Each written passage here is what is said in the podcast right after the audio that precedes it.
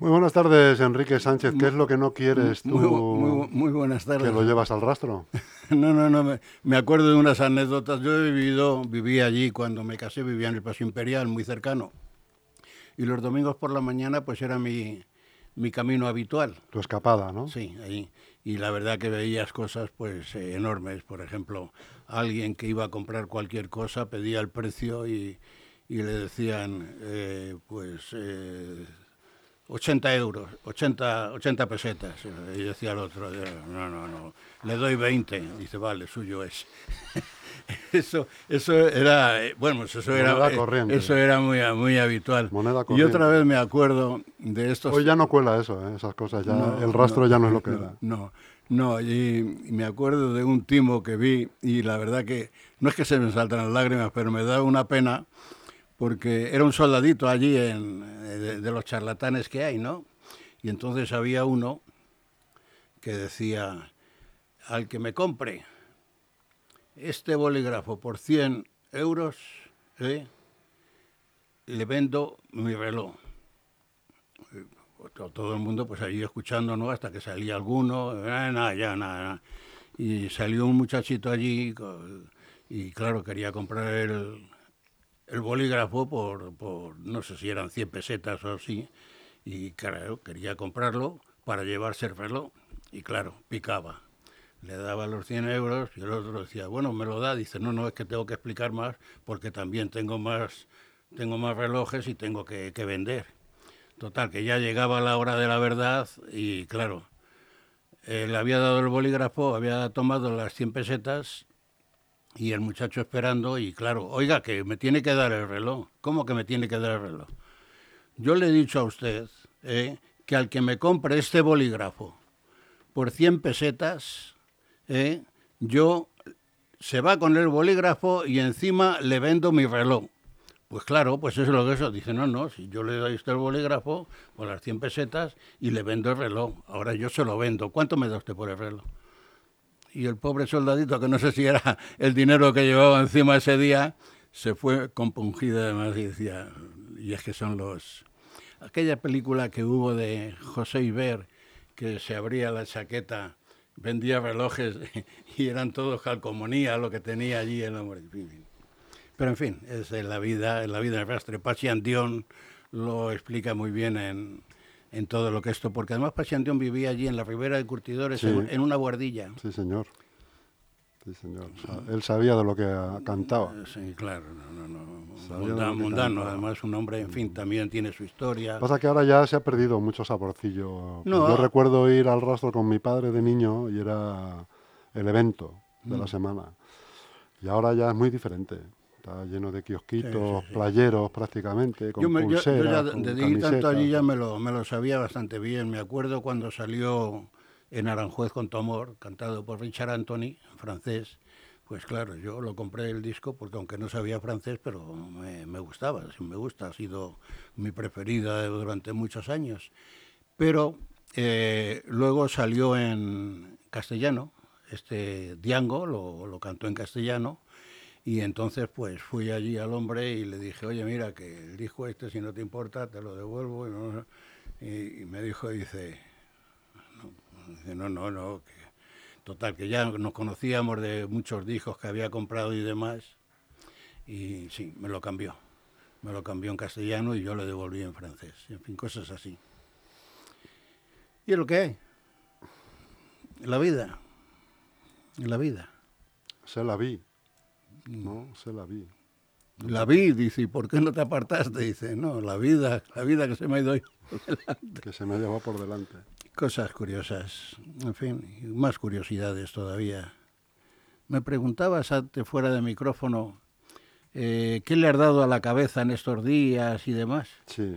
¿Qué has estado pues, pensando? ¿Qué has estado maquinando? Pues no, no, no he estado maquinando, he, estado haciéndome infinidad de preguntas porque hace muy poco vi La Vuelta al Mundo en 80 días, de Phileas Fogg y Picatoste, ¿no? David Niven con Cantinflas. Qué buena. ¿Eh? ¿eh? Sí, sí. Bueno, y entonces me, me, acordaba de Julio Verne, digo, y yo con los pensamientos que tengo también, eh, yo, que, si yo no soy nadie, yo estoy aquí pensando en la misma línea de Julio Verne, porque Julio Verne pensó aquello de la vuelta al mundo en 80 días, pensó la, leguas de viaje submarino, la 20.000 leguas de viaje submarino, viaje al centro de la Tierra, en fin, todo eso que se han hecho películas curiosas por buenos, actores que, en fin, merecía la pena. Y yo estaba también acordándome de Lewis Stone. Lewis Stone fue un inglés, un explorador que incluso se perdió, un amigo suyo lo encontró allá en las, en las cataratas de Victoria. Y entonces yo me estaba pensando un poco, mirando... le pregunto, doctor Livingstone, supongo. Sí, claro. Es que mi pronunciación en inglés todavía hasta que no, hasta que no, hasta que no traduzca mi libro al inglés, que es lo que pienso hacer, pues, y me acordaba de ello y, digo, de estas curiosidades en el, en el mundo, y aquí es donde yo posiblemente no es que quiera parecerme a Julio Verne, pero es que ves unas cosas que, no, que no encajan. Ves, por ejemplo, eh, dos continentes. Tenemos a Europa y tenemos a África. Nosotros somos el conejo de Indias de África precisamente, porque somos los primeros que estamos ahí y es donde, donde las bofetadas, nunca mejor dicho, y el hambre, pues eh, lo tenemos aquí. Y yo digo, la despoblación de África con lo grandísimo que es África, con la cantidad de kilómetros cuadrados que tiene, ¿eh? la cantidad de costas que tiene, y resulta que de allí los que hay, que puede ser pocos precisamente para la extensión que tiene, se vienen a Europa, que tiene menos extensión, y no solamente eso, que Europa ya está, vamos, ya es que no vamos, que, ya ni un, ni un alfiler ya entra en Europa. Y sin embargo todos se vienen para acá. Y claro, ¿quién paga el pato? Pues el que está en mitad del camino. Hombre, tú te vendrías para acá también, Enrique, ¿no? Si vivieras en una aldea... Bueno, pero no, pero ahora yo voy... Persiguiendo leones... No, yo voy a la conciencia mundial y entonces ahí es donde me acerco precisamente a, a nuestro amigo David Livingstone. Porque había gente que, que, se va precisamente a la, gran aventura y ahora aquí ya me acerco a todos estos escaladores que se quieren subir al Everest, con todo eso, con todo lo que significa que no, por el prurito de decir es que he llegado a la cumbre o algo así, la cantidad de gente que muere, muere, muere, y toda esa gente que va allí, no soy el obrerito que se levanta aquí a las 7 de la mañana precisamente para... ¿eh? Y entonces yo digo, con la cantidad de gente que tiene muchísimo dinero, que se dan infinidad de caprichos, ¿por qué no se dan el capricho de acercarse a África? Y hoy en día, con la cantidad de elementos que hay para, para solucionar cosas, por ejemplo, eh, hablo de máquinas de movimiento de tierras y todo eso, ¿por qué no se van a civilizar todo aquello? Porque como yo decía hace unos días, en la segunda, en la segunda cadena, de televisión y en, y en la de la otra, de Telemadrid, yo veo unos reportajes extraordinarios, por ejemplo, en, en la de la otra, que hay una parte que habla de la cantidad de animales que hay por África. O sea, lo que es la sabana francesa, o sea, la sabana africana está completamente llena de animales. Ves jirafas allí en grandes cantidades, leones, lagartijas. Claro, pero esas jirafas no son, son de alguien, quiero decir. Eso no, esos animales no campan a sus anchas, porque ese territorio forma parte de un país. Sí, sí, sí. son países soberanos entonces voy mandados por dictadores, con los cuales no se puede ir ahí, ahí. es donde voy, porque miras el mapa, el mapa político de a África. como tú dices. El mapa político de África y ves que Hoz y Martillo, Hoz y Martillo, ah. donde, donde eh, los soviéticos pues ahí hicieron su campañita y ya está. Pero es que entonces eh, alguien, una mentalidad en alguien de esos dictadores que tú me dices, cambiar el chip y, por ejemplo, lo mismo que hace Arabia Saudita, cómo se están extendiendo, cómo se están extendiendo Qatar. Arabia Saudita eh, es multimillonaria con las reservas de petróleo que tiene. Pues justamente, pues eh, también tiene mucho dinero los Rothschild y compañía, toda esa gente que lo único que hacen es amasar y amasar y amasar dinero. Pero ¿cómo no vas a invertir en un país que está gobernado por un dictador que, que se dedica unos a comer gente y otros a matarla directamente a sus ciudadanos. No se puede. Pues cuando se tiene tanto dinero y tantas ideas en la cabeza, pues decir, venga, me la voy a jugar, pero claro. Ah, claro. Tú te la juegas, no, tú te la juegas sin dinero y sin nada, te metes en cualquier follón aquí. Eso sí. Eh, pues entonces, bueno. Porque me obligan. Pero, pero no, pero es que si esa gente tú lo haces a lo pequeño por lo, con las posibilidades que tiene, esa gente con muchas más posibilidades podía no hacer algo más por el mundo, digo yo y no encontrarnos entonces en la situación que estamos, donde estamos pagando precisamente... Seguramente hacen cosas que no sabe nadie, porque son donaciones y son toda la gente que mandan allí de Médicos Sin Fronteras, de todo esto, pues... Eh, a lo que yo quiero... hay dinerillo detrás. A lo que yo quiero decir, que no hay quien se lo explique, precisamente los españoles, en primera línea, estamos pagando una despoblación de África, donde tenía que haber muchísimos más millones, podían haberse hecho Tú di conmigo que si en África hubiera petróleo, no sería África. No, pero a mí me consta que si se ponen a indagar, mm. eh, encontrarán infinidad de productos de gran, de gran... ¿Tú crees que no? Hombre, hay diamantes. En África es rica por sus diamantes. África del Sur. Algunas zonas. Sí. Y esas zonas precisamente son las menos conflictivas, porque son países ricos. Pero la zona central, este y oeste de África, pues son zonas donde están gobernadas por, salvajes. Por algún lado había que meter la mano a la altura que estamos en el siglo XXI. ¿Por qué nadie mira a África? Pues porque son pobres, no tienen nada. No, no. Solamente arena, cielo y agua, si les toca a costa. Y si hay algo de producto, se lo llevan quien se lo llevan. claro. ¿Eh? Ahí está. Pues hasta ahí, hasta ahí era. Pero ni siquiera eso es definitivo, porque fíjate, países como Venezuela son, han sido siempre riquísimos y están eh, están desconchados, quiero decir. Sí, sí, sí. Bueno, todo Argentina, todo Argentina, eso, todo eso según, que mandaba barcos de trigo a España. según el poder, el poder de quien lo tenga. Claro. Argentina le llamaban el granero, del, el granero del mundo. mundo. ¿eh? Precisamente aquí es, carnes de, España, España en, aquello, en aquellos momentos tristes de los años finales de, de la década de los 40 pues eh, lógicamente eh, la avenida aquí de Eva Perón pues se trajo se trajo infinidad de trigo, por ejemplo, que era lo más importante para el pan nuestro de cada día, en fin, y cosas así. Bien, pero es, es, es precisamente una reflexión eh, muy simple y muy pobretona de un pobretón, un ciudadano pobretón que está viendo Reflexiones de un pobretón, ese es un buen título para un libro. ¿Mm? Me lo voy a apuntar, porque yo también soy pobre. Mm, ah, pues mira, mira. Yo, Reflexiones de un pobretón. Bueno, yo ya el que tengo entre manos precisamente se llama Reflexiones de un ciudadano presumiblemente normal. No sé si hoy precisamente la conversación que estamos teniendo se acerca un poquito a todo eso, ¿no? Precisamente aquello de, de que el querer y no poder. Y es verdaderamente triste. Y ya te digo. Y ahora ya has enterado, de, hablando de querer y no poder, el que le ha cambiado la vida es al señor este o la señora que le han tocado 72 millones de euros ¿eh? en Plaza Nueva. Sí, sí, sí, bien. Y mira, y mira que pasó infinidad de veces por la puerta. Y nunca, nunca me vengo aquí, al tabique de aquí al lado, que donde no me cae nada. ¿Qué te costaría haber ido para allá un martes? No, y es que Además me pasa, mira, aquí las jóvenes, bueno, las jóvenes, las mujeres que están aquí atendiendo en el tabique de al lado nuestro, cada vez que me ven acercarme a, a, por, la, a, por, la, por el semanal, ¿no? Ver el semanal anterior que nada de nada. ¿Qué es a lo que juegas tú, eh, Enrique? ¿Eh? ¿A, qué, juegas? ¿Primitiva pues, o Euromillón? o qué? Yo juego a la primitiva jueves y sábado a Euromillions los viernes y al gordo los domingos. Pero bueno, cualquiera que... Bueno, es que este oye se, se gasta... ¿Cuánto te gastas todo el día, macho? No, no, entre las 6 y los 8 euros.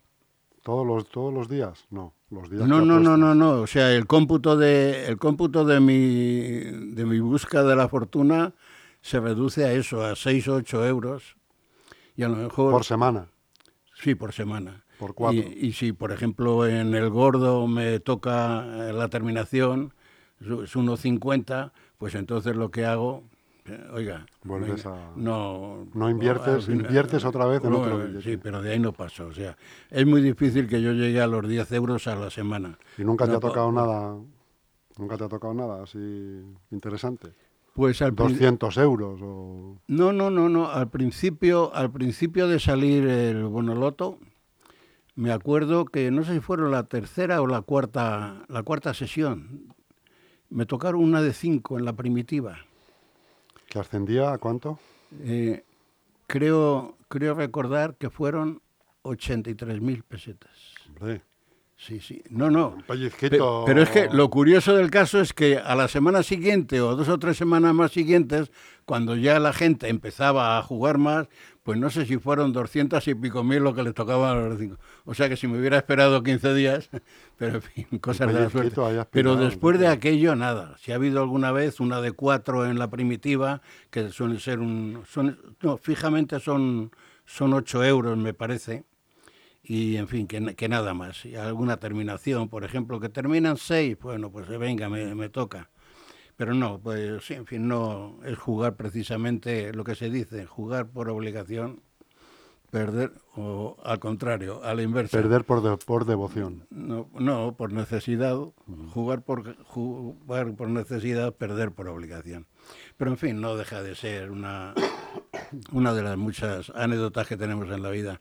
Y la verdad que me hace falta dinero, me hace falta dinero porque he tenido una, no polémica, con tres cartas que mandé al defensor del pueblo, precisamente quejándome de que cuando me hicieron la... No me digas que vamos otra vez a contar lo de la pensión. No, no, no, no, sí, precisamente por eso. Otra vez. No, no, no, no. no la 25 vez que contamos. No, no, no, no, no, si es, es el apunte simplemente. del pueblo, que, que, necesito dinero y, y, el fallo que me ha dado el defensor del pueblo, pues ya me ha dejado tu relato. Ahora tengo que buscarlo por otro lado. Y no sé si, si no sé si ponerme a pedir... Pues si el defensor del pueblo no te ha dado solución, Tienes que llamar a Desocupa o a alguno de estos. Ah, y al amigo de Desocupa. Siempre fuerte. Qué gracioso el amigo de Desocupa cada vez que sale, ¿eh? Y además te da, uno, te da unos razonamientos más sencillitos. Qué elemento, ¿eh? Qué elemento. No, pero es que también es muy lógico la, la situación que pasa en estos casos. Y es prueba de ello, pues ahora las ocupaciones que hay. Hablábamos antes de toda la gente que se viene para acá. Mira, has observado por ejemplo, que la Cruz Roja ya ha dicho que en el aeropuerto de Barajas que ya no, que ahí ya no pueden hacer nada más porque están desbordados. Hmm. ¿eh? Y, en la, zona esa de tránsito, ¿no? Sí, imagina, imagínate lo que es el quinto, me parece, el quinto, el tercero europeo y el quinto y el quinto mundial o algo así. O sea, tenemos un señor aeropuerto, ¿no? Y sin embargo, pues eh, ver este espectáculo por allí, pues la verdad que entristece y además precisamente por las gentes que vienen, que como tú decías, vienen buscando un poco el maná de la vida y, que se encuentren en esa situación, aunque claro, si la aguantan la situación que están viviendo aquí de pobredumbre, pues imagínate cuando, cuando han dejado aquel terruño, precisamente como en qué condiciones lo hacen.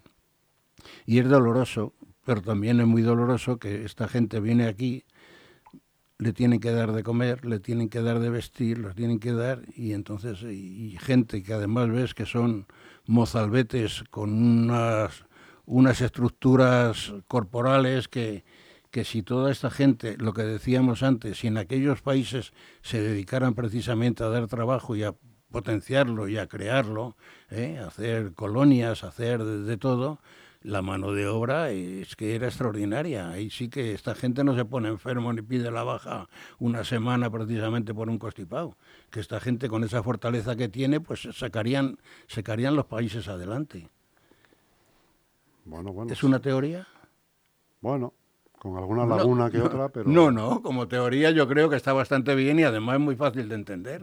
Lo único que pasa es que, claro, a ver, aquello de quién le pone el cascabel al gato, porque te recuerdas a, a de Mobasa, a todos aquellos dictadores que han pasado por la historia, que, que, que han hecho... Idi Amin. Idi Amin, precisamente. Mira, no me acordaba en ese momento del grandón aquel. ¿eh? Pues toda esta gente, si esta gente, en vez de acumularse para ellos todo lo que todo lo que han hecho, sabiendo que tarde o temprano tienen que dar cuentas a, la vida, ¿eh? Pues no sé cómo, en fin, no sé, una vida caprichosa, licenciosa que no va, no va a ningún lado precisamente. Caprichosa y licenciosa. Sí, sí. esa licencia que se pueden permitir. Lógico y natural, ¿no? Sí, sí, Entonces, totalmente. llegamos a la conclusión de que me encuentro un poquito en el buen camino. Sí. Bueno, Con gracias. alguna laguna que otra, Gracias. con alguna lagunilla que otra, Gracias, Enrique, pero gracias. te encuentras eh, por el buen camino, sí, sí. Pues esa ha sido mi reflexión durante todos estos días, pensando en cada vez que, que tienes que ver en las noticias y ahora ya no, no pasemos a todo lo que pasa en otros lugares donde las bombas están a la orden del día, pero vamos, que, que- que- que veo que hay una desa- desala- desaceleración en este mundo de, de- las cosas buenas que, que no. O es que somos muchos, según parece que dicen algunos, o es que no estamos bien repartidos y no estamos bien dirigidos, que esa ya es otra, ya es entrar en otro campo en el cual celebro que ya va siendo la hora, que son las cuatro y media, y entonces eh, me vas a cortar ya. Me temo que sí, amigo Ay, ay. Enrique, porque viene el amigo Antonio Sí, con, con- la- y de tenemos ver- que de- respetar de los verdad- tiempos, no podemos ser licenciosos. De verdad este que con, con- lo feliz que me encontraba yo hoy, además no, no he encontrado en ti. Pues has tenido tu ratito de felicidad. Sí, sí, sí, no, no, pero además no me he encontrado en ti eh, tantas Esa- contradicciones esa como tantas contradicciones como otras veces. No, no, esta vez has, has seguido Porque un poco. no me has, me no has- me, no me- me das en la patata. Me has me dieras segui- en la patata, me has seguido un poquito la cuerda y además me has convencido precisamente de que la buena voluntad y la buen, el buen pensamiento que yo tenga, eso no coincide precisamente con personas de otros lugares en los cuales, ¿y te satisface eso, mi actitud o no? Hombre, yo ¿O entiendo... prefieres que Encu- Encuentro un gran amigo. Además, eh, nos entendemos perfectamente, tanto Sí, cuando estamos ante el micrófono hablar, o, casi fuera, o, fuera, o fuera del micrófono. No, y es que además yo, a pesar de la buena planta que tengo, pues la verdad, teniendo en cuenta que tú me sacas una cuarta, pues entonces no, es para entrar. en- y aparte que Pero yo, lo mío no que- tiene mérito. Que yo ya estoy, yo ya, lo que tiene mérito es lo tuyo. que yo ya estoy ya viejecito y cansado. Por eso, lo mío no tiene mérito. No, En fin, no tengo la menor importancia. no lo sé. Lo que sí sé es que hoy, con todas las cosas que traía en el, En el en, en tintero. el candelero o en el candelabro. Es que te ¿Eh? enrollas, te enrollas a hablar de África, de la gavilla, ¿qué tal? Y se te olvidan No, las otras cosas bueno, que tienes en el tintero, macho. Pero no, no, si lo que tú pretendes con todo esto es que venga dando cuerda y venga dando mecha, no, no hay bomba de ninguna clase, que no, no, no, y además justamente ahora eh, recién comidos todos y en un momento plácido y tranquilo de la tarde, así a medios pelos en una pequeña siesta de 20 minutos, A medios pelos, has dicho. ¿te duele? a mí también. A medios pelos, has dicho. Sí, no, es lo que suele- Nunca había oído esa el- frase. sí, sí. A medio pelo. A medio pelo, o sea, no en el contexto. No, a medios tú pelos quiere decir que a, Sin peinar. a medio pensamiento, Ya, a eh, medio sí, pensamiento. o con la mente un poquito nublada en ese momento, pero en fin, eh, sabiendo lo que se dice. Y es lo que digo yo, que tengo que decirles a nuestros queridos amigos, hoy no he mirado a la cámara, eh, no, lo- él me lía, me lía. queridos amigos, muy buenas tardes y en fin, que sean ustedes amables, lo mismo que todos somos en esta emisora. Buenas tardes. Muchas gracias. Una, dos y tres, lo que usted no quiera para el rastro es una